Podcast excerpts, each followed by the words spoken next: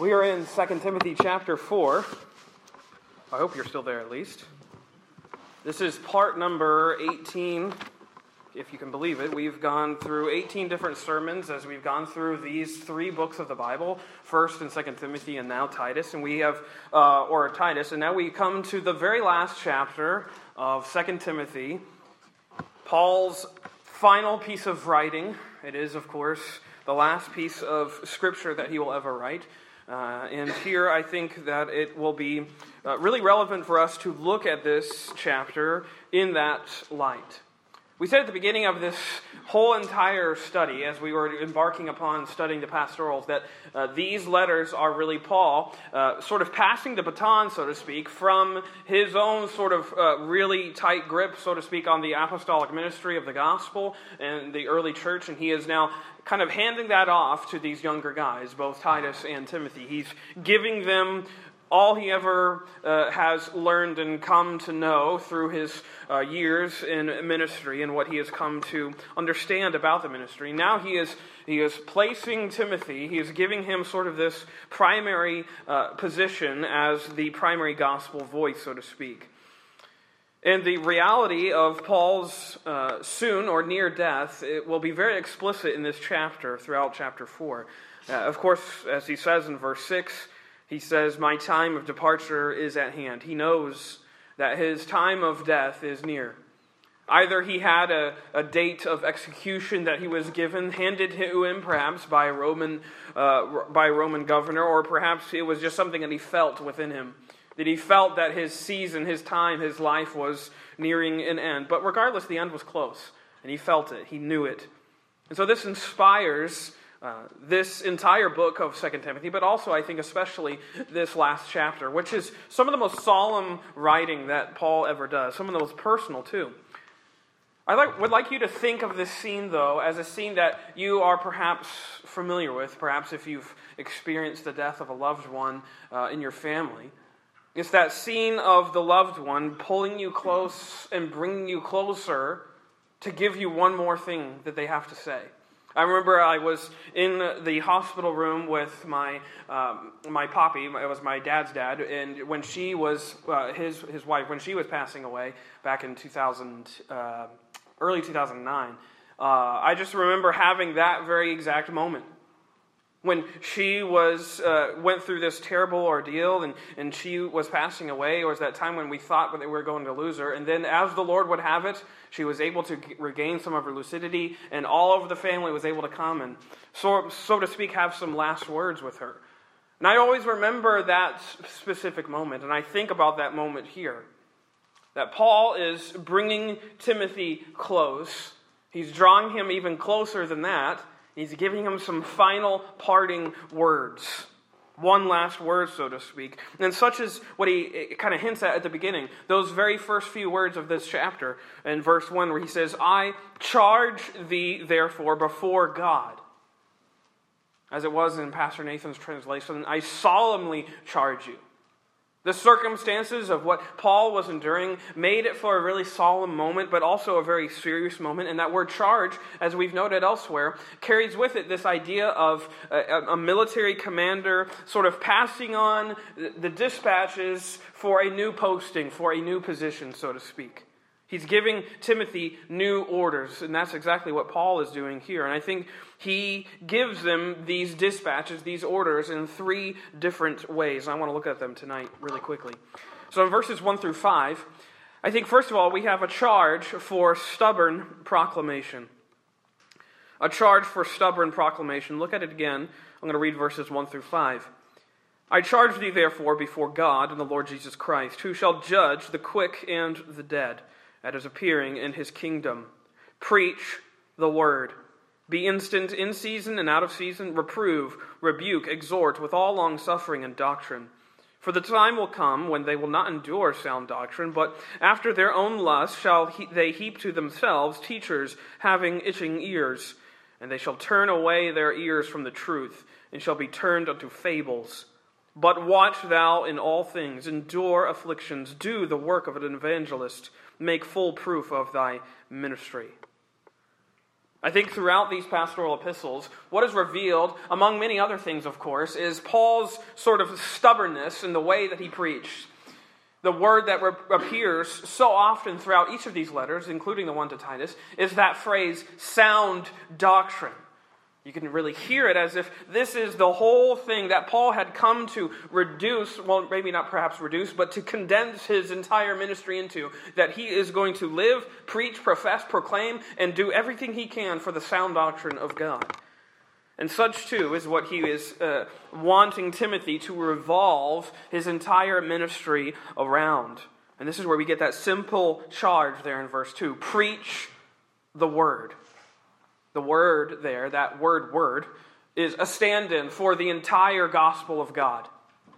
Preach all of this. Preach the sound doctrine. It encapsulates all of that good news that Jesus, the one who is, he says in verse 1, judges the living and the dead, is the same Savior who saves sinners, as we noted in the first letter in chapter 1, verse 15. You can hear it in Paul's voice Preach that word, Timothy. Don't forsake that word. Preach it boldly. Preach it only. Preach it always. Preach this gospel and don't shy away from it.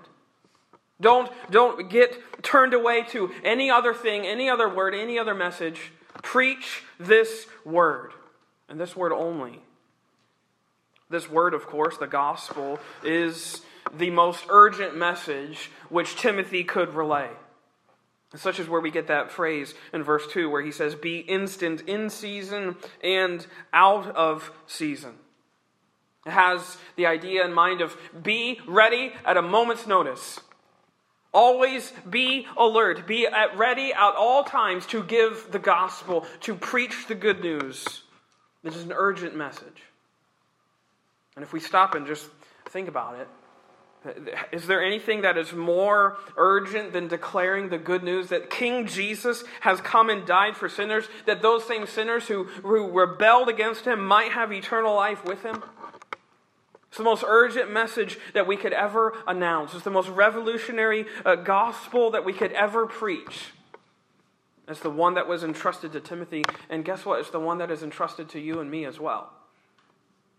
Being instant in and out of season, so to speak, being ready at all times to preach this word isn't necessarily just for preachers, it's for all of those who are in the church. That this is our mindset, this is our motive, this is our drive. That this word drives us. And who are we to let this news stop with us? Who are we to let the news, the urgency of the gospel message that Jesus has come to save sinners, who are we to let that news stop on our ears? Such is why he's charging him to preach it, to proclaim it at all times. It's a pertinent message for Timothy. Because I, I find it fascinating how he explains the context. Because look at verse 3 again, where he says, For the time will come when they will not endure sound doctrine but after their own lust, they will heap to themselves teachers having itching ears, and they shall turn away their ears from the truth, and shall be turned unto fables. Soon, Paul is saying, this sound doctrine of God is going to fall out of favor. There is going to be a, a movement, so to speak, a wave in the church where they'll no longer be satisfied with hearing about this message. It's going to fall out of favor. It's going to fall out of popularity. And you're going to be tempted, Timothy. You can hear it in Paul's words. You're going to be tempted to preach something else. You're going to be pre- tempted to preach according to the whims of those to whom you are preaching to. And instead, these will not be satisfied with the word Instead, they're going to look to just get things that they want to hear. As that's what he means by having itching ears. They want to appoint preachers that are only going to tell them the things that they want to hear, that are only going to say the things that they want to hear. Instead of being pleased with the preacher preaching the truth, they will replace those preachers with ones that, as it says in the King James, or uh, that itch their ears, or as it was in Pastor Nathan's translation, tickle their fancies. it's really just saying that they're not going to speak the truth. It's only about pleasantries and platitudes. It's just things that make you feel good and feel nice. Things that don't really do anything for your soul, that might make you think better, but they don't make you actually have faith. I don't think there is any more relevant passage for today's church than these few verses. Because I think uh, I like to listen to a lot of sermons. I like to listen to uh, and read a lot of uh, different, the, the way different churches operate and such. And you can see it elsewhere, all throughout this nation, all around the world, actually. There are churches that are busting at the seams with attendance and budgets. but the only thing that is ever evidenced in those churches is just a lot of people having their ears itched by a motivational speaker telling them what they want to hear. Telling them that they can think better or live better or have their best life now, or as one preacher says, that you can live every day like a Friday, whatever that means. You can have that sort of good feeling as you come out of church. And I think nothing makes me sadder than that. The guy who wrote that, I won't name names, you can ask me afterwards. He has a, a congregation that houses 20 to 40,000 people. Nothing makes me sadder than seeing a preacher have that many people in the palm of his hand listening to him, and he leaves them with nothing. He leaves them with nothing in the way of eternal life, nothing in the way of truth. That's what makes me sad. Because he gives them no words about Jesus. He gives them no words, as Paul says, that reprove or rebuke or exhort them with any sense of patience or doctrine. Instead, they're just given pleasantries and platitudes that they can build their life on. But those pleasantries and platitudes are like the, like the, the, the foolish man uh, that Jesus talks about who builds his life upon the sand, who is quickly washed away when the waves of storm and trial hit. Those sorts of things do not last, they are empty, they are fragile. I remember saying this when I first uh, came here last year, and I'll say it again that this church isn't for you, or you can say this to someone else that you might know. This church will not be for them if they want to hear six steps for a better marriage or three tips on how to live your best life now. Because I'm, I'm not that type of preacher. And I pray to God that I will never be that type of preacher. Because the only thing that I ever want to be known for is that I preached the Word, the whole counsel of God. That this good news, this good news of Jesus living and breathing and dying for sinners like me, wretched sinners like you and like me, is the only message I ever want to be known for. This gospel right here that Paul talks about at length, not just here in Timothy, but through Romans, throughout all of the scriptures, we can even go back to the Old Testament. This is the entire news that I ever want to be known for. Not for itching your ears, but for speaking to your souls. Yes, I, I want you to have a life that is free from suffering, but I can't promise you that, or I can't give you six tips on how to make that go away.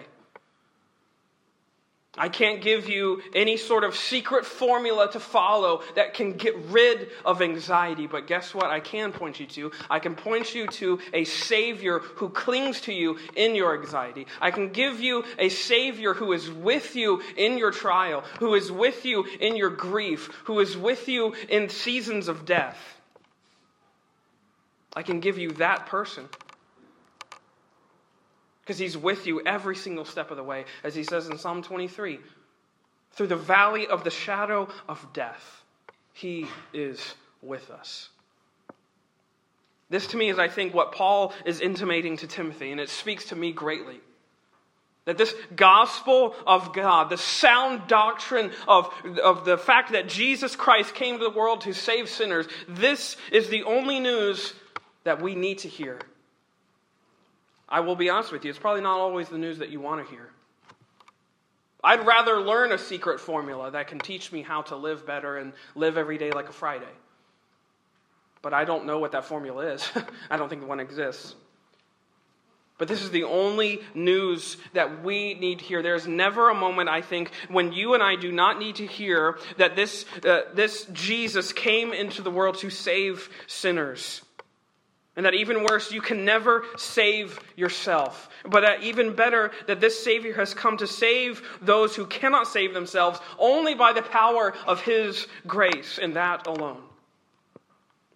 I don't think there's ever a moment where we do not need to hear that. It's something that I think is always in season, if I may be so bold to say. And it's hard because we don't like hearing that we're powerless, or that we're inadequate, or that we're ineffective, or that we're impotent at ever accomplishing this certain thing. Excuse me. We don't like hearing that news. And that's part of hearing the gospel.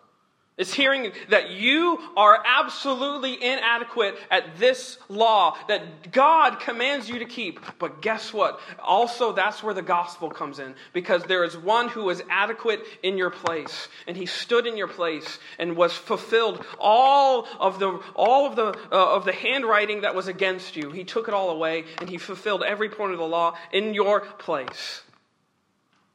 That's preaching. That's preaching the word. And I think this is what Paul is intimating to Timothy to preach. Preach this word. Don't shy away from it. Don't be afraid from proclaiming it, even when you think that you're not, uh, that you're, that you're the only one preaching it. Even when you think that it's fallen out of favor with all those around you, preach this word. In season and out of season. And this is what he calls them to in verse 5. But watch thou in all things. Watch, be alert, be attentive, be uh, calm and collected and cool and assertive in knowing that this message is true. And watch and be alert. Because there's afflictions all around you, Timothy.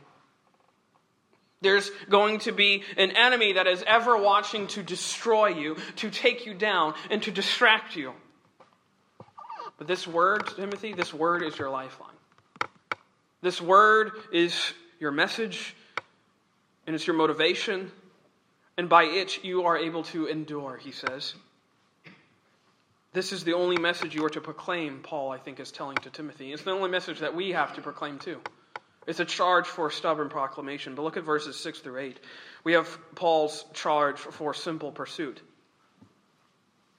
He says, For I am now ready to be offered, verse 6, and the time of my departure is at hand. I have fought a good fight, I have finished my course, I have kept the faith. Henceforth there is laid up for me a crown of righteousness, which the Lord, the righteous judge, shall give me at that day, and not to me only, but unto all them that love his appearing. These are some of the most personal words I think that Paul ever penned as he's writing here in this last chapter in 2 Timothy. And I think he's explaining this life of, I like to call it simple pursuit. It's a life that you can read it. You can read Paul's words, is certain of a righteousness that wasn't his own. You want to know what a life of simple pursuit looks like? It's one that is lived in the certainty, in the confidence that there is a righteousness that is not yours and it's given to you by faith, and that's what keeps you.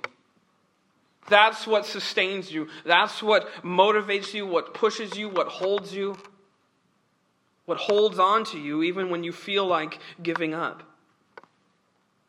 And I think only in that reality could Paul write these words. Because look at what he says again. Look at verse 6. I am now ready to be offered. He's ready to die. Paul says here that I'm ready for death. Because why? He doesn't see his death as something that is fearful. He sees it as an offering to God. He sees it as himself giving himself as a, as he says in Romans chapter 12, as a living sacrifice. His life wasn't of value to himself for any sort of monetary gain or, or sort of personal acclaim. It was a life that was being lived for someone else, a life that was being lived for God Himself. I go back to these words. Let me read them for you quickly. Acts chapter 20. This week I wrote down the right references. Acts chapter 20, verse 22. I've read these verses recently, but they appear to me to be so relevant, especially to this conversation. Here uh, in Acts chapter 20, he is uh, about to leave. He's about to go, uh, leave Ephesus, excuse me, and go back to Jerusalem after spending many years in this church ministering. Listen to what he says, verse 22. And now, behold, I go bound in the Spirit unto Jerusalem, not knowing the things that shall befall me there, save that the Holy Ghost witnesseth in every city, saying that bonds and afflictions abide me. He's saying, I am bound by the Spirit. I am confident that Jerusalem is where I need to be and where I need to go, and I have no idea what's going to lie there for me, except that I'm probably going to suffer, and I'm probably going to be in chains. But I love what he says in verse 24. But none of these things move me. I'm not shaken by them. I'm not afraid of them. I'm not scared of them. I'm not stirred by them. Neither count I my life dear unto myself, so that I might finish my course with joy and the ministry with which I have received of the Lord Jesus to testify the gospel of the grace of God.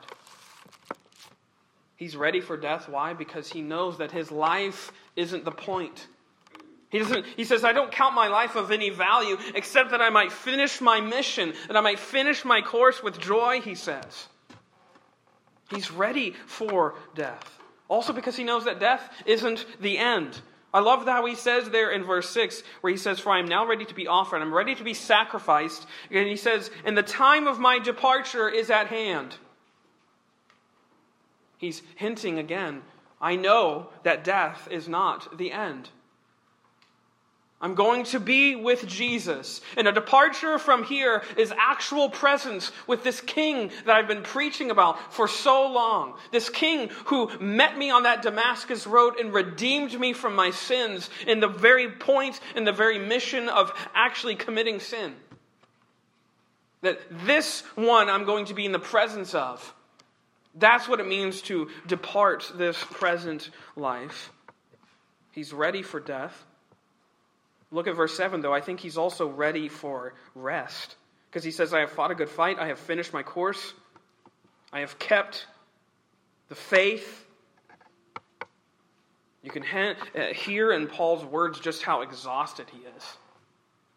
You can sense that he has just been running and fighting and pursuing and pushing and ministering and having sleepless nights and being shipwrecked and being beaten and being spit upon and being thrown out of cities. Just a constant life of event after event that's pushing him to the brink of physical exhaustion, but also spiritual exhaustion, and he is fatigued. and I think he's ready. He's like, God, I'm ready to just sit down. to sit down and be at rest. He's ready, as he says elsewhere, for his faith to actually become sight. He's ready for that moment when this keeping of the faith is no longer something that is on his charge to do. Because there will be no more reason for faith. Why? Because he can see that Jesus, that King who saved him face to face. And also think, as he says in verse 8, that he's ready for righteousness. Notice what he says Henceforth there is laid up for me a crown of righteousness, which the Lord, the righteous judge, shall give me at that day, and not to me only, but unto all them that also love his appearing. The righteousness that you and I have here and now is a righteousness of faith only. It's righteousness that we believe in, that we cling to, based on the Word, the Word of God, the Word of Jesus. We believe in that word. And that word which promises us a righteousness, a completeness, an enoughness that was accomplished for us, that was won on our behalf by someone else. We believe that. But guess what? The good news of this gospel also guarantees us that there's going to be a day when you will actually become righteous in and of yourself. Your whole being is going to be made perfectly righteous, not because of anything you did, but because of Jesus. He's going to make you perfectly holy, complete, and enough, and, and righteous. This is that day of glorification that's talked about in Romans, and I think that's what Paul is hinting at here. He's thinking of that day when he's going to be crowned, when he's going to be adorned with a glorious righteousness that's not his, but is Jesus's, and it was given to him by faith. And now it is really his, that now he has been, because he's been washed in the blood of that Lamb, Jesus Christ. Paul spent his life pursuing this a life of simple pursuits, so to speak. And I think this is what he's getting Timothy to live for. A life not of applause, not of accolades, not of accomplishments, so to speak, or acclaim. It's a life spent pursuing one thing God's glory. I think that's really what you can encapsulate these three verses. God's glory. This is what I want to pursue. Not me, not my acclaim, not my applause, not my uh, leveling up, not my accomplishments. God's glory. He's the glorious one, the good one, the gracious one, the great one. And I don't want anything to steal his spotlight. You can sense that in Paul here. Keep that faith, Timothy, because this is all that matters. In the end, in the final analysis, this is all that matters. There's another thing, though, that jumped out to me as I was reading this passage and studying it, is where he says in verse 7 that he has fought a good fight. It just hit me the fact that this doesn't come easy for anyone. There's not one person you can name in Scripture that didn't resist his own nature and have to constantly fight against his own nature when he was claimed by faith. Faith is a battle. It is a war to believe in the things that God has said. And there's going to be voice after voice after voice that's going to tell you to disbelieve in what this word says and what this word gives you and what this word has promised you. And such is why he says, I have fought a good fight. Because constantly and constantly there is a war that is raging on the battlefield of your soul. And the only way that it is ever uh, made to be victorious is if we live in light of God's glory. It's a life of simple pursuit. But lastly, let me look at the last half of this chapter. A charge for stubborn proclamation, a charge for simple pursuit. But lastly, in the last uh, half, verses 9 through 22, I think we see a charge for steady perseverance. Listen to what he says Do thy diligence to come shortly unto me. For Demas hath forsaken me, having loved this present world, and is departed unto Thessalonica. Crescens to Galatia, T- Titus to Dalmatia. Only Luke is with me. Take Mark and bring him with thee, for he is profitable to me for the ministry. And Tychicus have I sent unto Ephesus. The cloak that I have left at Troas with Carpus, when thou comest, bring with thee and the books, but especially the parchments. For me, the last half of this chapter is some of the most interesting pieces of writing that Paul has ever, uh, ever penned, that is ever included in Scripture. Because he, he leaves almost this very pastoral charge that you can, you can hear it at almost every ordination service ever. And then he moves into this really practical, really pragmatic sort of writing that's specifically for Timothy, it appears at least, urging him to come for him, remarking about this cloak that he's left, this garment that he's left at the city, and now he needs it. seems very strange to include in a letter of finality, a letter of words of parting. But I think in that pragmatism is a lot of hope and hope that can speak to us. Because notice, he urges Timothy to visit him, and he urges him twice. He says in verse 9, Do thy diligence to come shortly unto me. And look at verse 21. Do thy diligence to come before winter.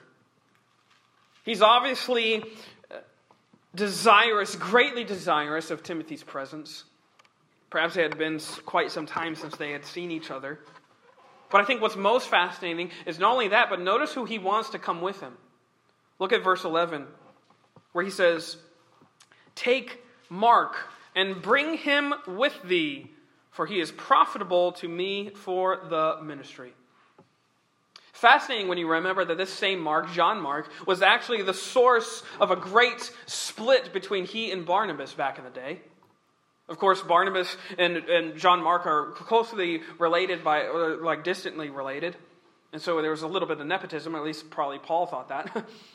And remember, Paul and Barnabas had a great schism. And They went their separate ways over what John Mark did as, as he fled away from the, one of their missionary journeys.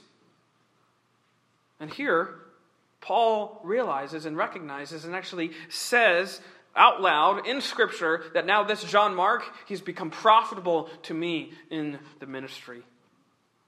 The one who was immature, perhaps, who was also unprofitable at one point, is now very useful and vital to Paul. I think it goes to show that there's no one who can't be reclaimed to minister for Jesus. But I think he augments this request for the company of John Mark and Timothy by acknowledging those that had forsaken him. Look at verse 10 again. For Demas, or Demas, for Demas, excuse me, hath forsaken me, having loved this present world, and is departed unto Thessalonica.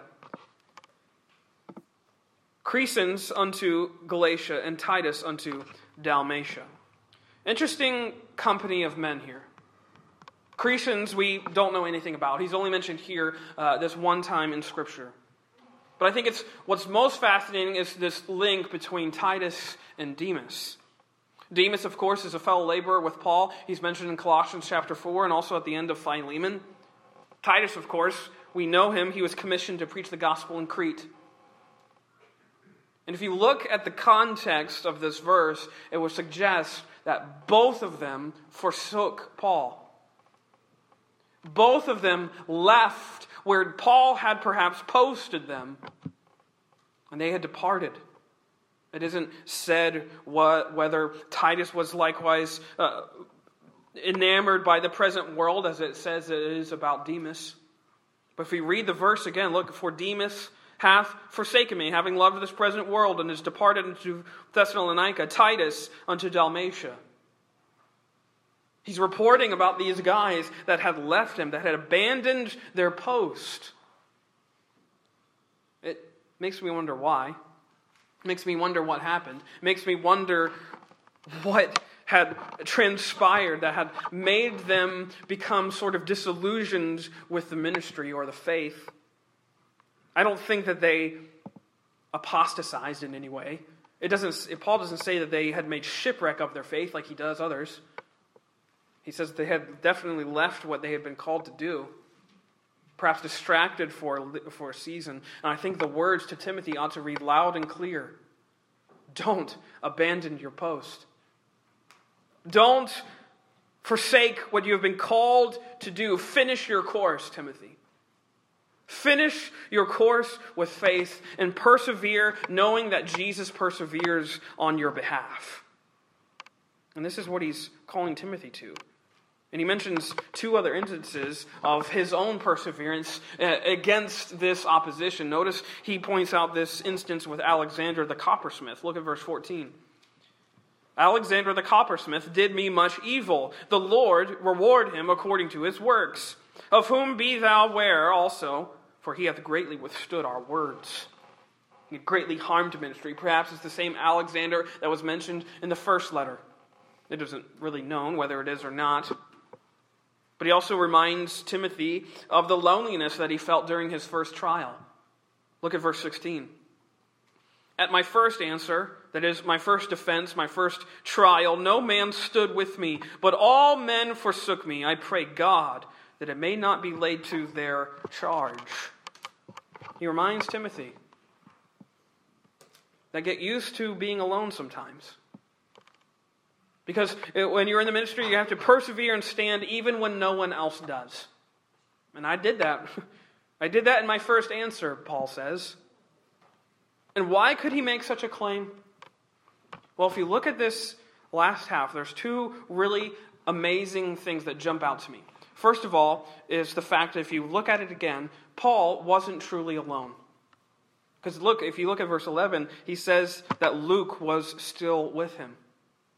Luke, that faithful companion, that doctor and physician who, yes, wrote our Gospel of Luke, was with him all throughout Acts.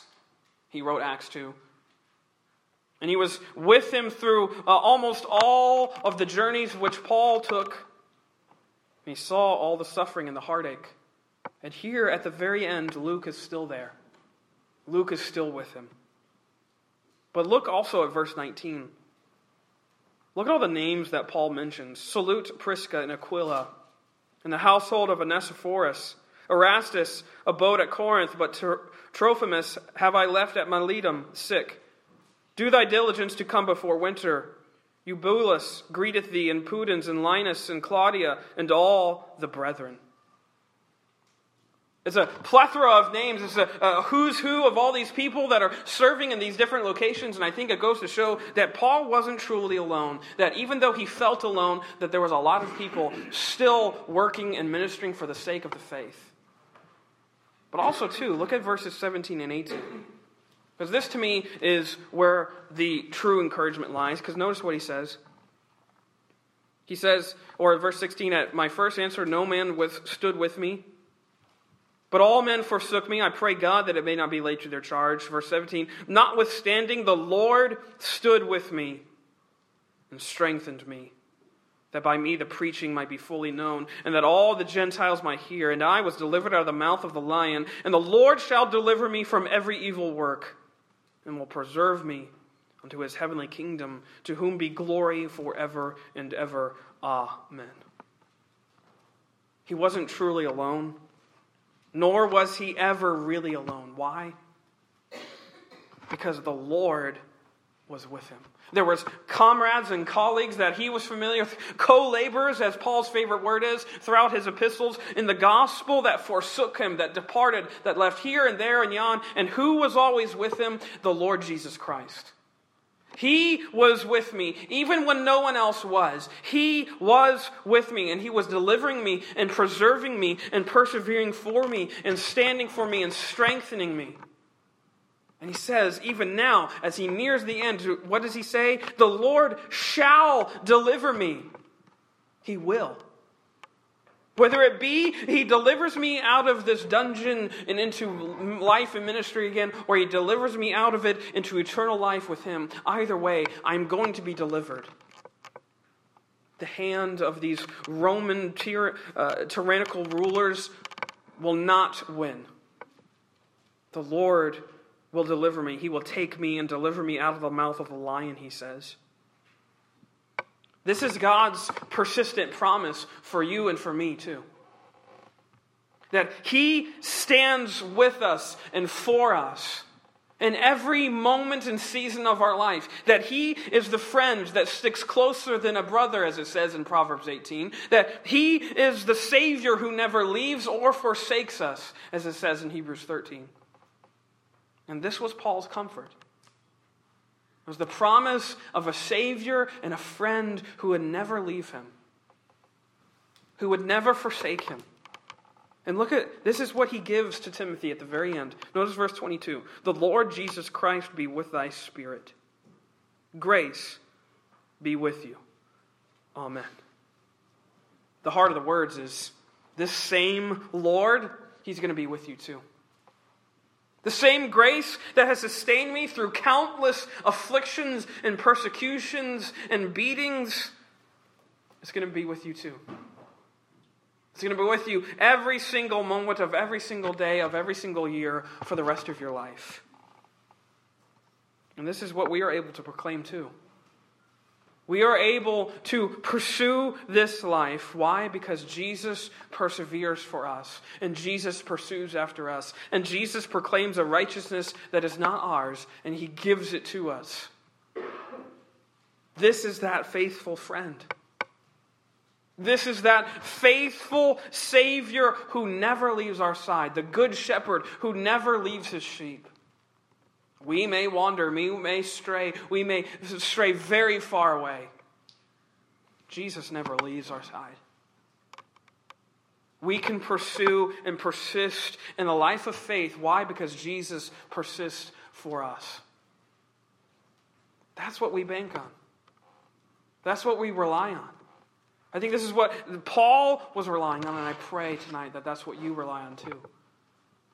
That in these final dispatches from the front lines of ministry, so to speak, it all boils down to what?